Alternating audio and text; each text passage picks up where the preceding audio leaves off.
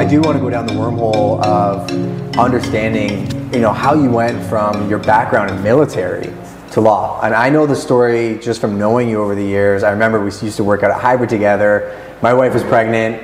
I was like, I'm going to go to the gym at 5 in the morning. You were one of like the only 6 other people there that early.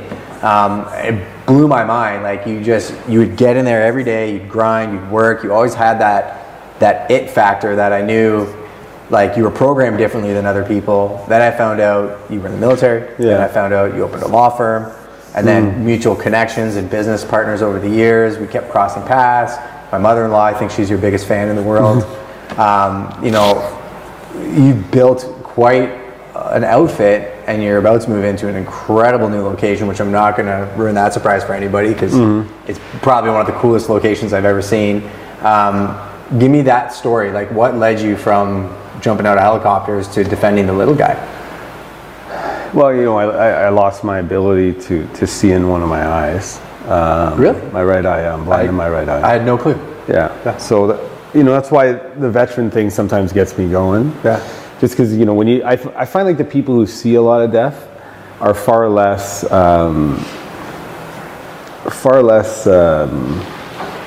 eager to, you know, to just treat war like it's a tool for patriotism. Yeah. Right. And so most of the senior guys I knew in the military who have seen a lot of death, they're actually anti-war because they realize, you know, it just doesn't really work. And all that happens is young people go and get killed for people who sit back here who aren't in danger, right? And so I don't like to talk about it too much, but the end result is the Army treated me very well. So then they sent me to law school, and I think the Canadian military treats veterans amazing, and don't let anybody tell you differently. Then I went to law school, and I was paid to go to law school. Cool. And then I wanted to continue kind of on that white hat job, so I felt I was a Canadian peacekeeper, went to some war zones. Like I felt like I was out there. Back then, it felt like I was part of a Canadian. The military training is unbelievably tough to get in some of the units we're in. But then you become, and this has kind of captured my view of being tough is not being a bully, not name calling. Like being tough is just quietly protecting the small people. And I like that about my history in the military is that we would go somewhere to help people, right? And if there were bad actors there, we could take them out. And we did when it was necessary, but then we didn't thump our chest and say, "Look at us, we're so tough." Celebrate the military. It was cool. So when I went to law school, I ended up helping a bunch of people in law school because I was older. Because law is dysfunctional; it creates dysfunctional human beings. It's scarcity-driven. Everybody is terrified. The business of law. The law school is the single most unhealthy organization I've ever seen. Oh wow! Now everybody wants to be a lawyer, but because it creates full scarcity, everybody is competing. Everybody thinks they won't get a job. There's only so many pieces. Everybody is made to feel like they'll never be successful. You know, and it just creates. You have high intelligence people fighting for this, and it just makes them. They put the right stuff, the wrong stuff in the front, and they forget. They value the wrong things. Yeah, like they want to get recognized. They want to get the job. They want to get this, and I'm just like, look, when you get a legal education, you're actually. It's like giving me, you know, a sniper rifle. Now I have something that I can do a lot of damage or good with, right? Especially so up here. Like you give somebody a law degree, you can go do a lot of good or you can go do a lot of damage. Mm-hmm. Most of them, but because the big firms sponsor the law schools for the most part, they've got everybody churning towards success as being in a big firm, making good money, right? And it's, so I enjoyed the law school experience, but then I thought if I became a Crown Attorney, yeah, I could kind of, similar to the military, I could be doing good for people, putting bad guys away, you know, wearing the white Lone Ranger hat. What's the definition of a Crown Attorney for our audience? It's like a district attorney in the U.S., a prosecutor. Yeah, okay. Like a prosecutor. So you're hired by the Ontario government to kind of put the bad guys away. And so I went into that environment. It was really, I was well suited for it.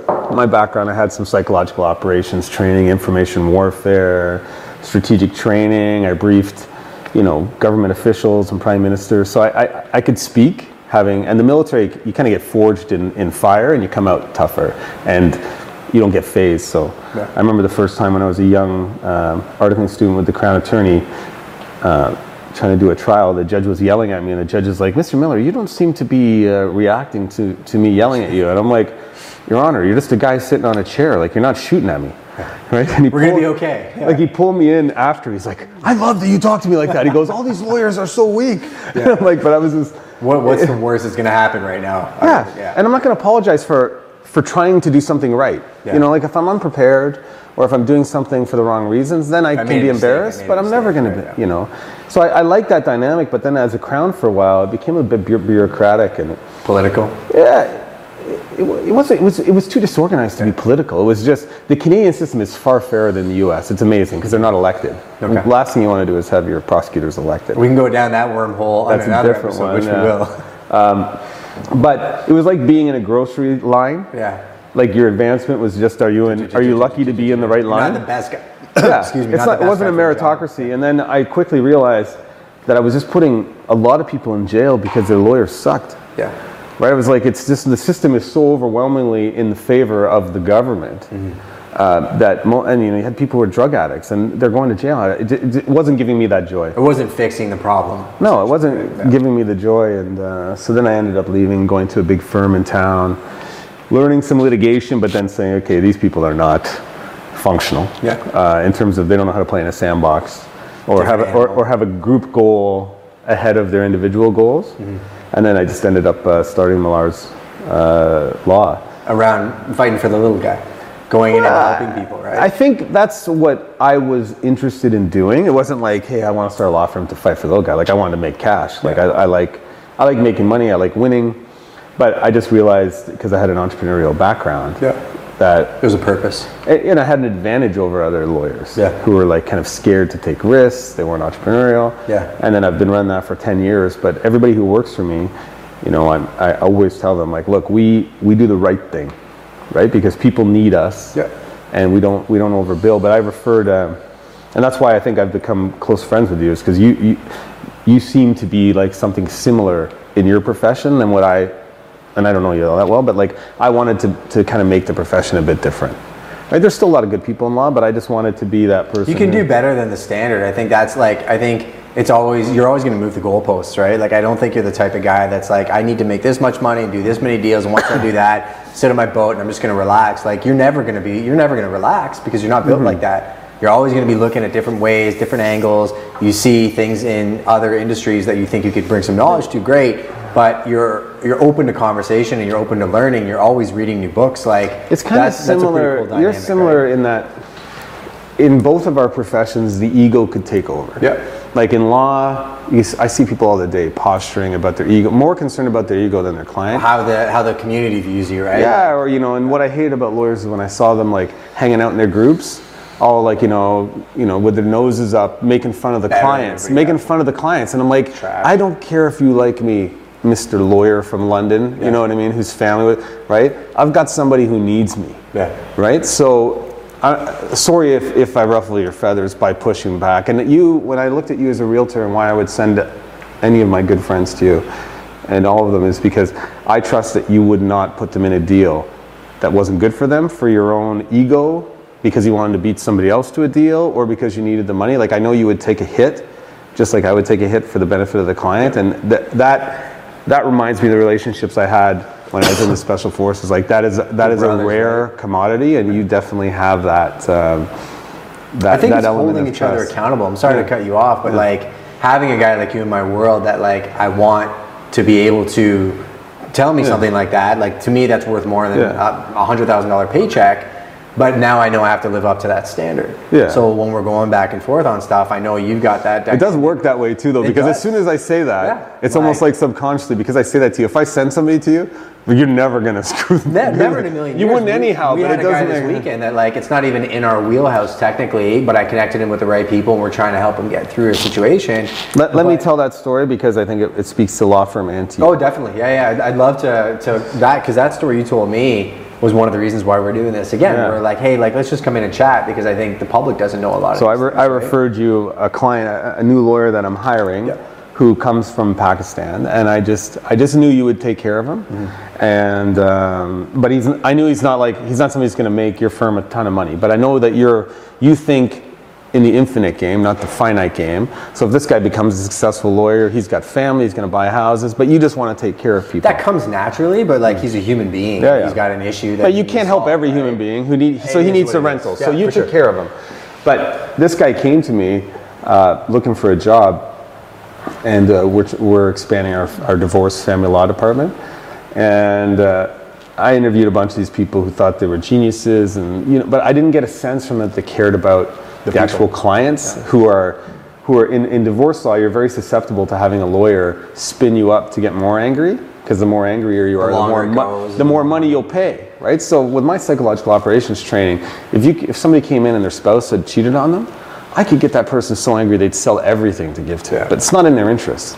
So I had a bunch of those, and then this guy came in, he's from Pakistan, and so I was like, let's see what he talks about. And so I interviewed him, and just seemed like a gentleman. Just like a gentleman, but a competent, hardworking gentleman who came over 3 years ago, and he was a lawyer in Pakistan.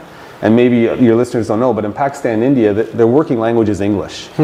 So if you go to India or Pakistan, everybody speaks English. That's the business language. And they use our same law. It's called the common law.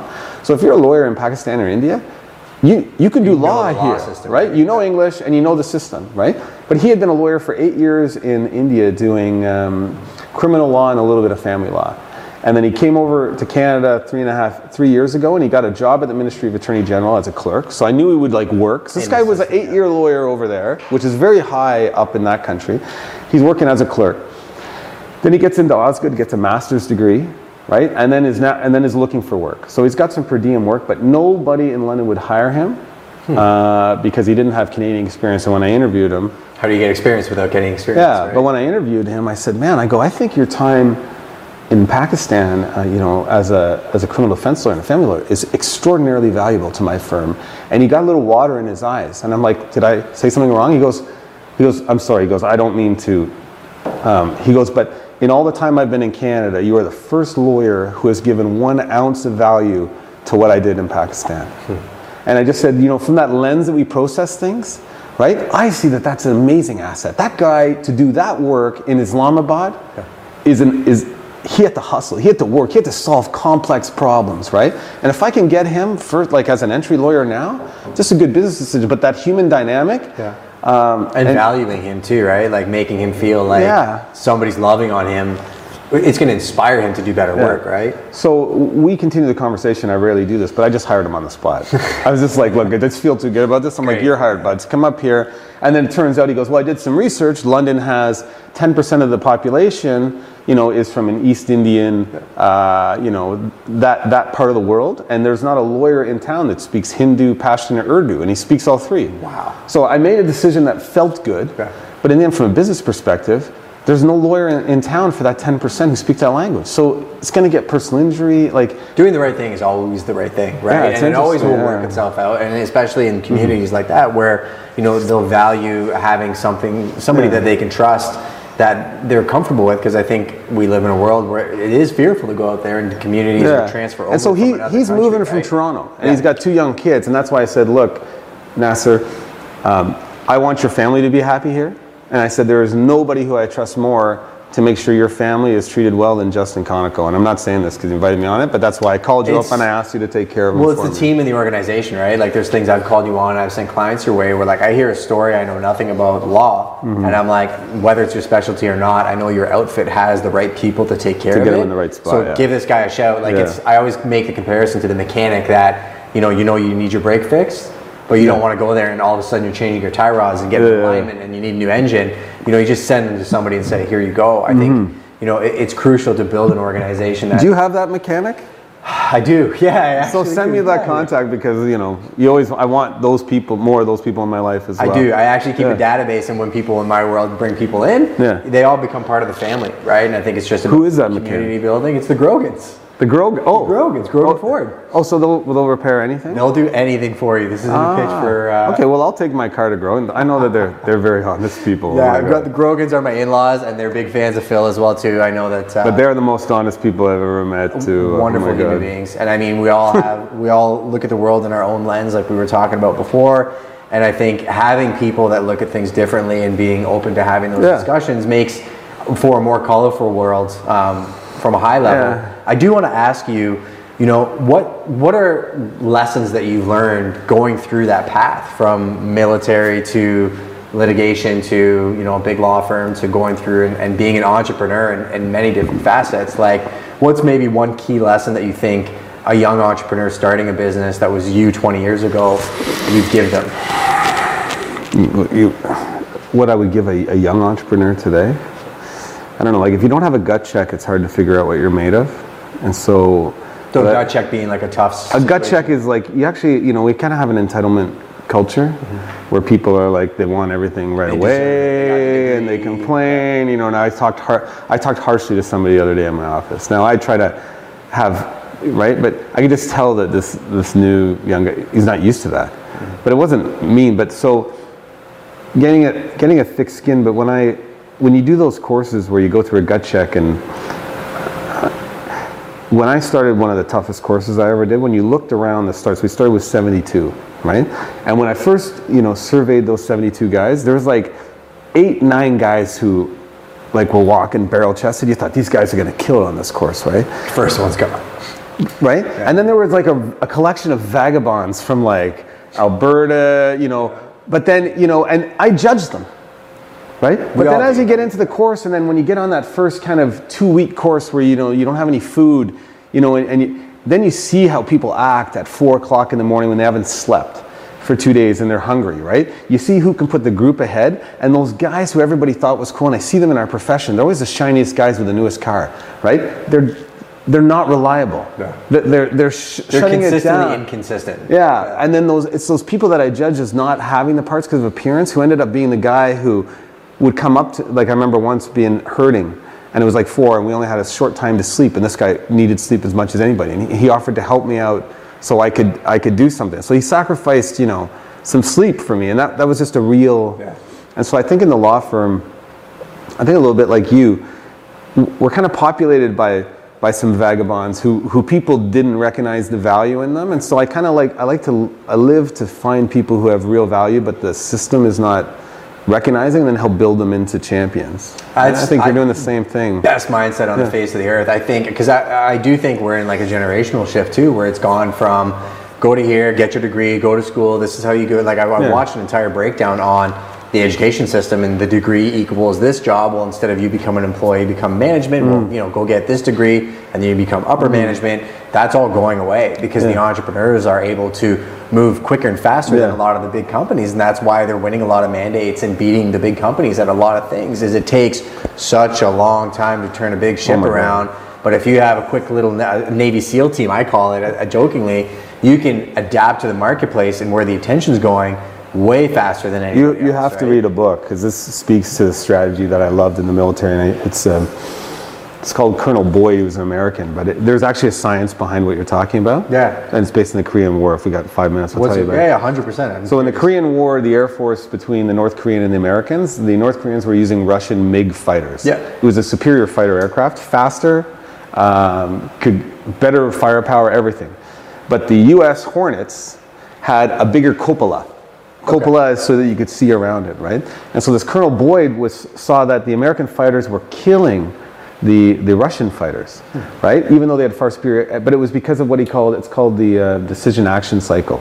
So it's observe, orient, decide, act. And so imagine two planes are flying, right? If this can't turn as much and he doesn't see the info, so this person is doing two cycles. Like this person is doing two decision cycles for every one this one does. Because he's got to turn his. So he turns here. This guy goes boom, boom. This guy turns once, boom, boom.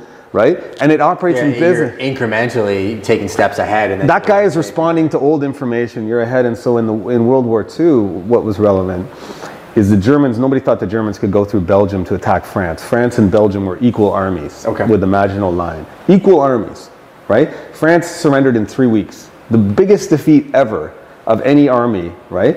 But the Germans had adopted what's called intent-based leadership or maneuver warfare theory. So when they snuck through the Belgian forest, what the Rommel said is, our goal is the surrender of France.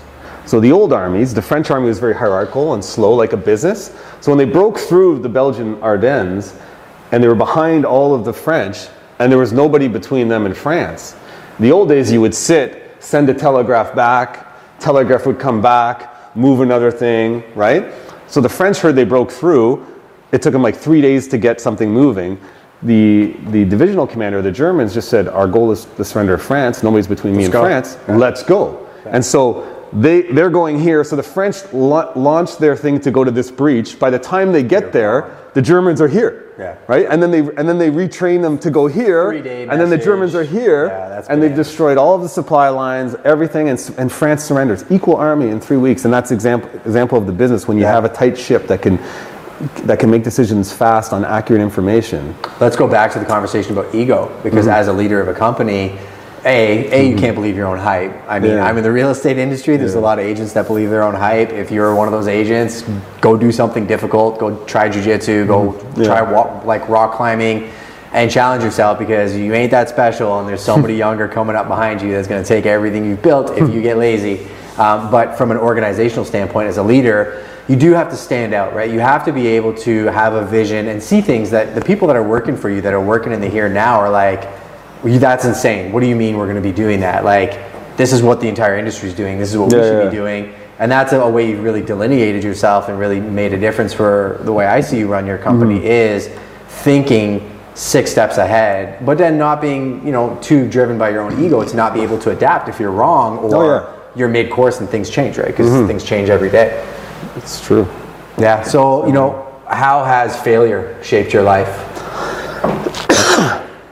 Well, every time there was a setback, when I went to the big firm after I left the Crown's office, I was good friends with the managing partners, but the medium-sized partners, they didn't like that this new upstart was in there, being friends, doing stuff, so they voted me out. So it was essentially fire. Yep. And then I thought, this sucks, right? Everybody's going to pay attention. They're going to shock the world. Right, but then that led me to start the firm. So really, all of the good achievements come from those setbacks, right? And if you can't, I don't want to be cliche. Everybody says, "Oh, you gotta keep failing," but you learn way more from a failure than from a success. But as long as you're failing for the right reason, failing forward. But if you're just failing, trying to do the right thing, like I've lost big trials, right?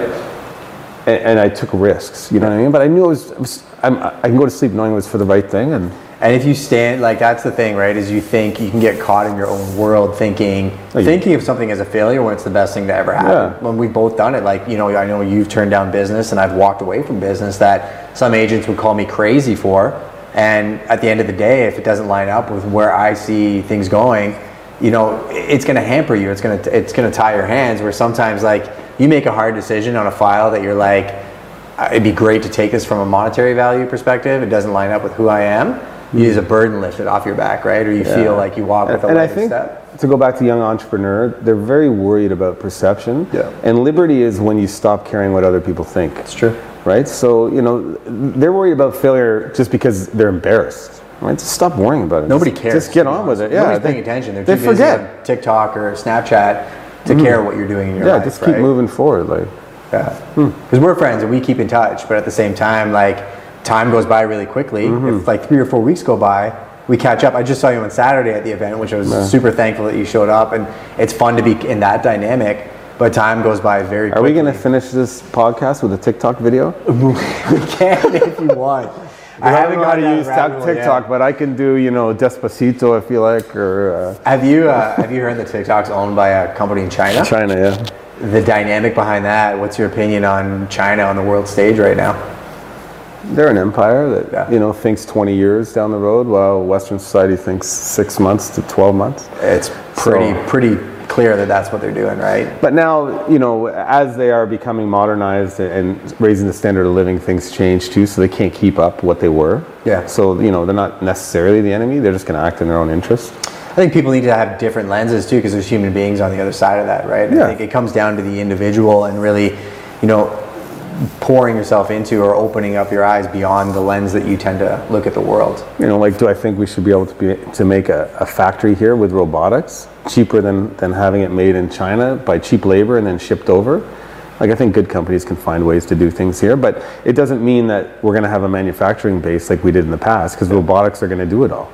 The world needs to open up their eyes that industries are changing, right? Thinking that things are always going to be the way they once were. I truly believe people are very resilient, and they'll adapt and they'll find different things. If all of a sudden the autonomous trucks take over and take over that industry, well, those people still have value and they have skills in other things. Maybe the guy's a bow hunter and he goes down that rabbit hole and becomes something that he actually loves doing. But that's the challenge. I think that's why Andrew Yang was talking about that. That's the biggest breakdown. That's the biggest employer in the United States. So you got like a 50-year-old truck driver. They're not the most malleable. Some will find it, but there will be some casualties of that. There will be. And that's why they said autonomous trucks. Then they said telecenters or call centers are the next after that, and voice recognition software is going right down that alley, right? But I want to wrap this up. I want to bring some value to you guys. You know, what can I do to add value to you, or what can my audience do as an action item to kind of expose themselves to your world and your knowledge, because you guys have some great expertise. Where can they go to see all your content? So millarslaw.com is our website, and you know, I'm not shy about saying that we have the most Google reviews of any law firm in Southwestern Ontario. Wow. 5 stars.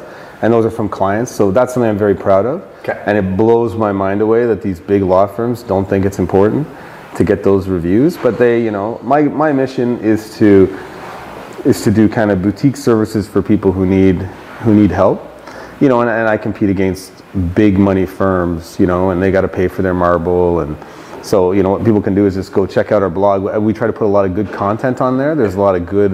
There's stuff that shocked me, like little tips about getting, you know, pulled over and what you should know, what you shouldn't know. So there is, like, incredible content. And, you know, I want to thank you for being who you are. Honestly, like, having lunches with you, challenging me on things that I think about, being open to conversations that I've had with you both ways. And, you know, I'm sure we'll do more of these in the future. Hey, we have a big lawsuit coming up in the next week or two that'll be in the media. That's even scary a little bit to me, but it's the right thing to do. And you know, your listeners can follow that and see how we're doing it. But it's going to be big and juicy. Okay, we'll be watching for that. Thanks, Phil. You too, awesome. Brother.